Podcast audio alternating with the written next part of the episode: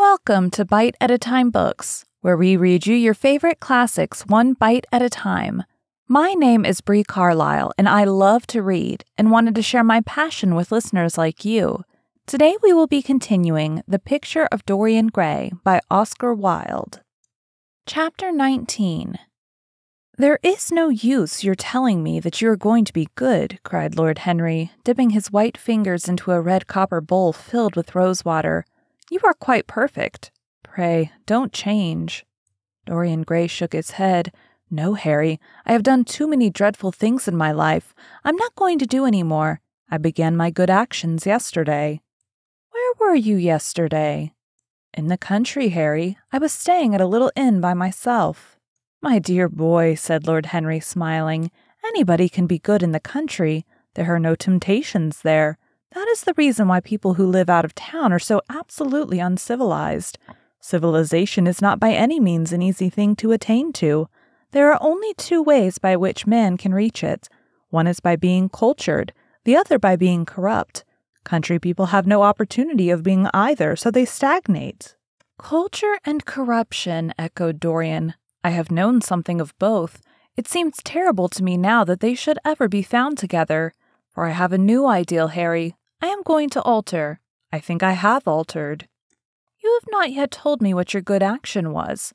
Or did you say you had done more than one?" asked his companion as he spilled into his plate a little crimson pyramid of seeded strawberries, and through a perforated, shell-shaped spoon snowed white sugar upon them.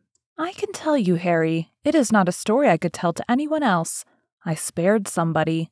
It sounds vain, but you understand what I mean. She was quite beautiful and wonderfully like Sibyl Vane. I think it was that which first attracted me to her. You remember Sibyl, don't you? How long ago that seems. Well, Hetty was not one of our own class, of course. She was simply a girl in a village. But I really loved her. I'm quite sure that I loved her. All during this wonderful May that we have been having, I used to run down and see her two or three times a week. Yesterday she met me in a little orchard. The apple blossoms kept tumbling down on her hair, and she was laughing.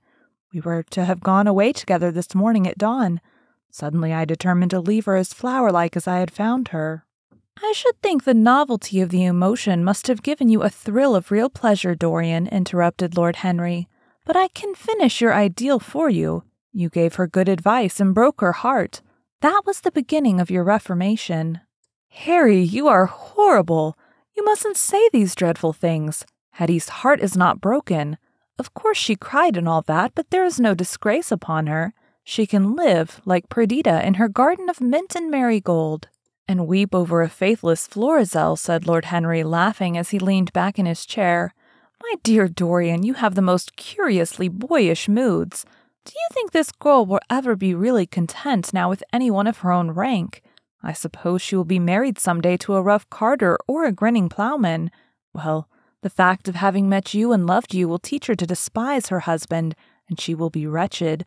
From a moral point of view, I cannot say that I think much of your great renunciation. Even as a beginning, it is poor. Besides, how do you know that Hetty isn't floating at the present moment in some starlit mill pond with lovely water lilies round her like Ophelia?" "I can't bear this, Harry. You mock at everything and then suggest the most serious tragedies. I'm sorry I told you now. I don't care what you say to me. I know I was right in acting as I did. Poor Hetty. As I rode past the farm this morning, I saw her white face at the window like a spray of jasmine.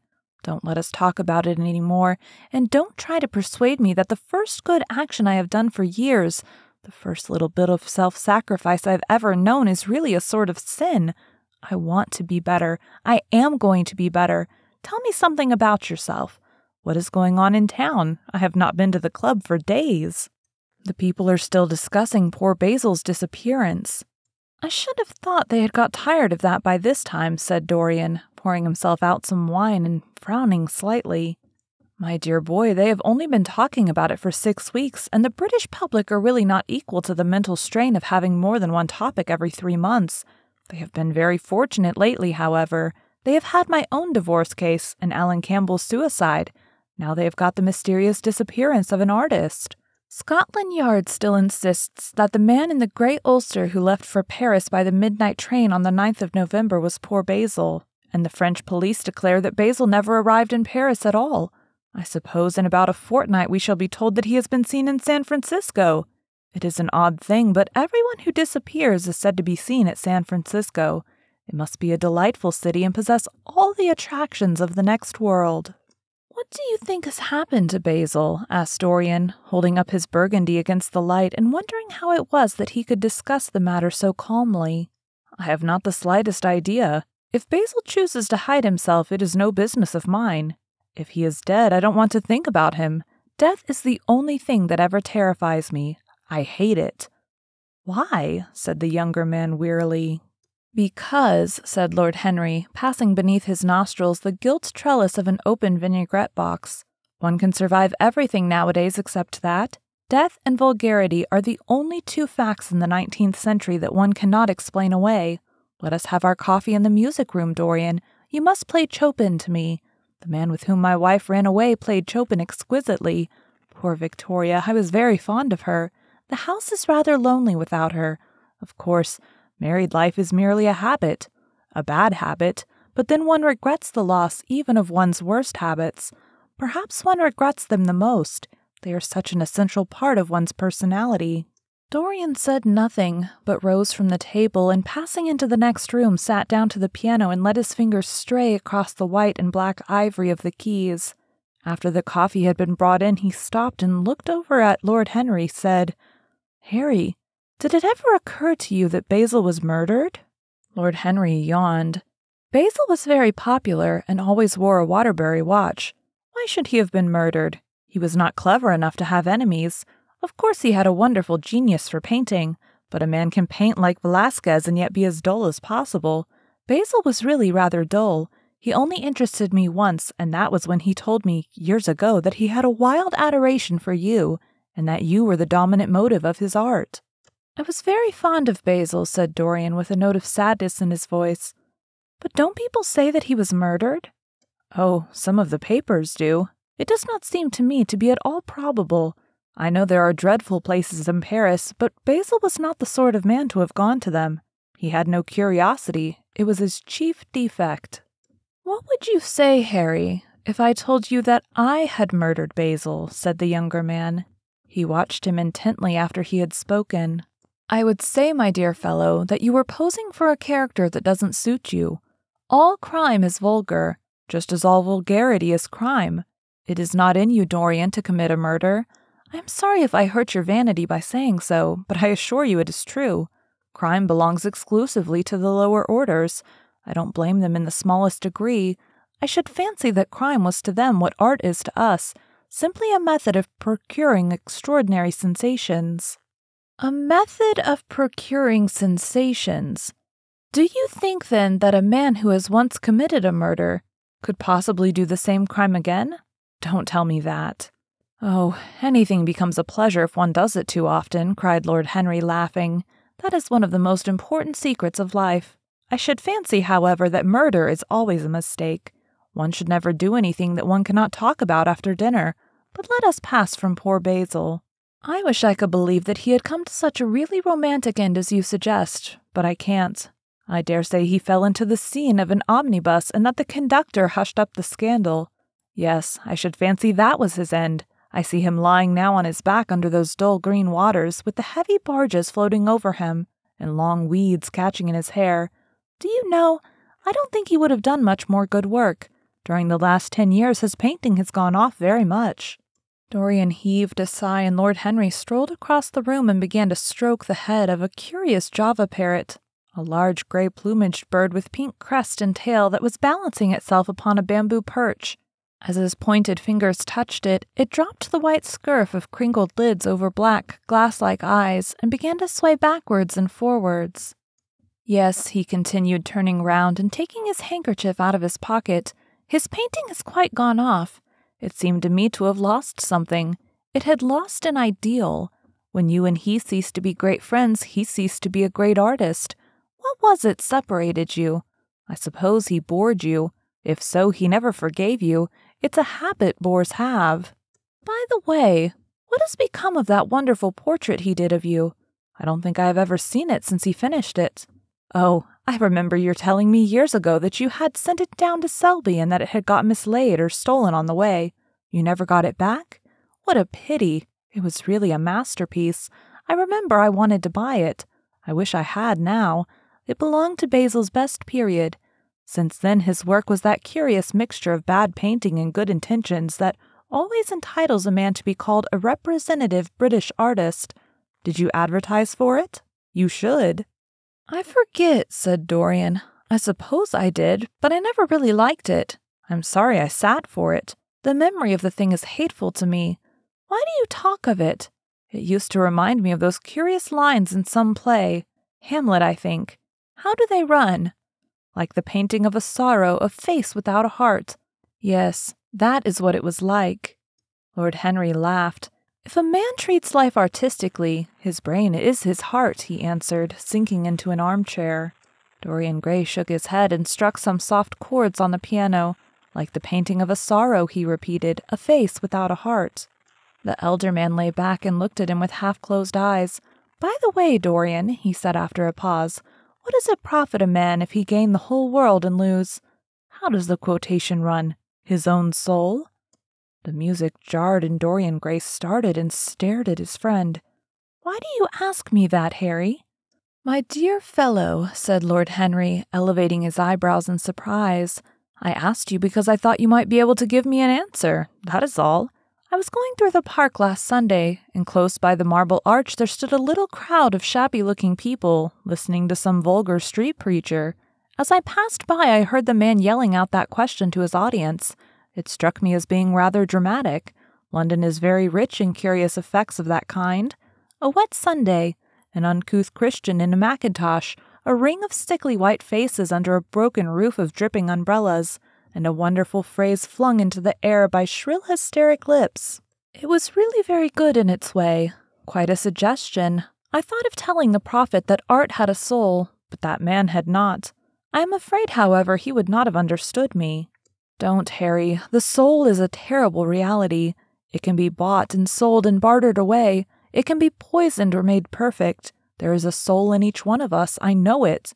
Do you feel quite sure of that, Dorian? Quite sure. Ah, then it must be an illusion. The things one feels absolutely certain about are never true. That is the fatality of faith and the lesson of romance. How grave you are. Don't be so serious. What have you or I to do with the superstitions of our age? No, we have given up our belief in the soul. Play me something. Play me a nocturne, Dorian, and as you play, tell me in a low voice how you have kept your youth. You must have some secret. I am only ten years older than you are, and I am wrinkled and worn and yellow. You are really wonderful, Dorian. You have never looked more charming than you do tonight. You remind me of the day I saw you first. You were rather cheeky. Very shy and absolutely extraordinary. You have changed, of course, but not in appearance. I wish you would tell me your secret. To get back my youth, I would do anything in the world except take exercise, get up early, or be respectable. Youth. There is nothing like it. It's absurd to talk of the ignorance of youth. The only people to whose opinions I listen now with any respect are people much younger than myself. They seem in front of me. Life has revealed to them her latest wonder. As for the aged, I always contradict the aged. I do it on principle. If you ask them their opinion on something that happened yesterday, they solemnly give you the opinions current in eighteen twenty, when people wore high stocks, believed in everything, and knew absolutely nothing. How lovely that thing you are playing is. I wonder, did Chopin write it at Majorca, with the sea weeping around the villa and the salt spray dashing against the panes? It is marvelously romantic. What a blessing it is that there is one art left to us that is not imitative. Don't stop. I want music tonight. It seems to me that you are the young Apollo and that I am Narcissus, listening to you. I have sorrows, Dorian, one of my own, that even you know nothing of. The tragedy of old age is not that one is old, but that one is young. I am amazed sometimes at my own sincerity. Ah, Dorian, how happy you are. What an exquisite life you have had. You have drunk deeply of everything. You have crushed the grapes against your palate. Nothing has been hidden from you, and it has all been to you no more than the sound of music. It has not marred you. You are still the same. I am not the same, Harry. Yes, you are the same. I wonder what the rest of your life will be. Don't spoil it by renunciations. At present you are a perfect type. Don't make yourself incomplete. You are quite flawless now. You need not shake your head. You know you are. Besides, Dorian, don't deceive yourself. Life is not governed by will or intention.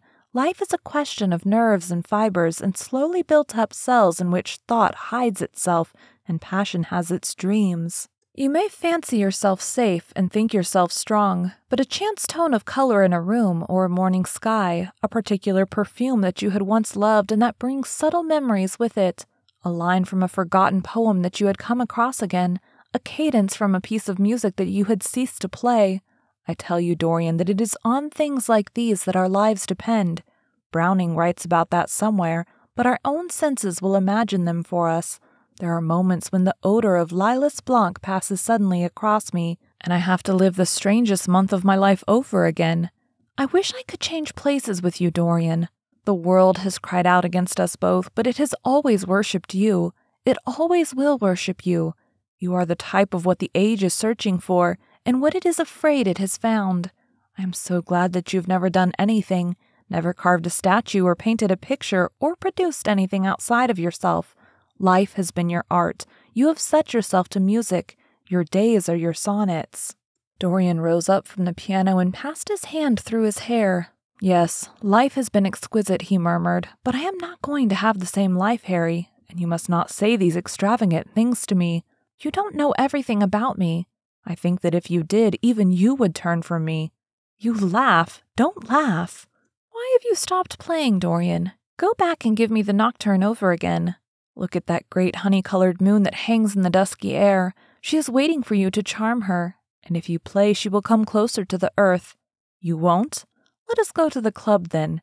It has been a charming evening, and we must end it charmingly.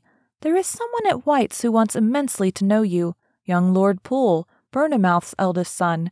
He has already copied your neckties, and has begged me to introduce him to you. He is quite delightful, and rather reminds me of you. I hope not, said Dorian with a sad look in his eyes, but I am tired tonight, Harry. I shan't go to the club. It is nearly eleven, and I want to go to bed early. Do stay. You have never played so well as tonight. There was something in your touch that was wonderful. It had more expression than I had ever heard from it before. It is because I am going to be good, he answered, smiling. I am a little changed already. You cannot change to me, Dorian, said Lord Henry. You and I will always be friends. Yet you poisoned me with a book once. I should not forgive that. Harry, promise me that you will never lend that book to anyone. It does harm. My dear boy, you are really beginning to moralize. You will soon be going about like the converted and the revivalist, warning people against all the sins of which you have grown tired. You are much too delightful to do that. Besides, it is no use. You and I are what we are, and will be what we will be. As for being poisoned by a book, there is no such thing as that. Art has no influence upon action. It annihilates the desire to act. It is superbly sterile. The books that the world calls immoral are books that show the world its own shame. That is all. But we won't discuss literature. Come round tomorrow. I'm going to ride at eleven.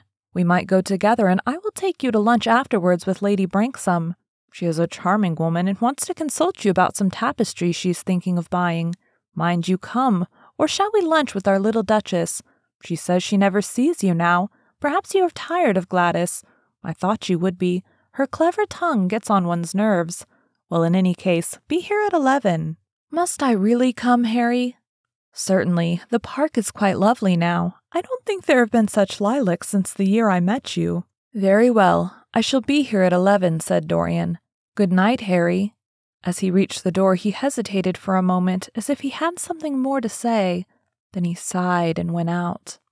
Thank you for joining Bite at a Time Books today, while we read a bite of one of your favorite classics. If you enjoyed today's bite, please drop us a review on your favorite podcast platform. Also, be sure to check us on our website, w w w dot bite at a time books dot com. or all the social media, at Bite at a Time Books.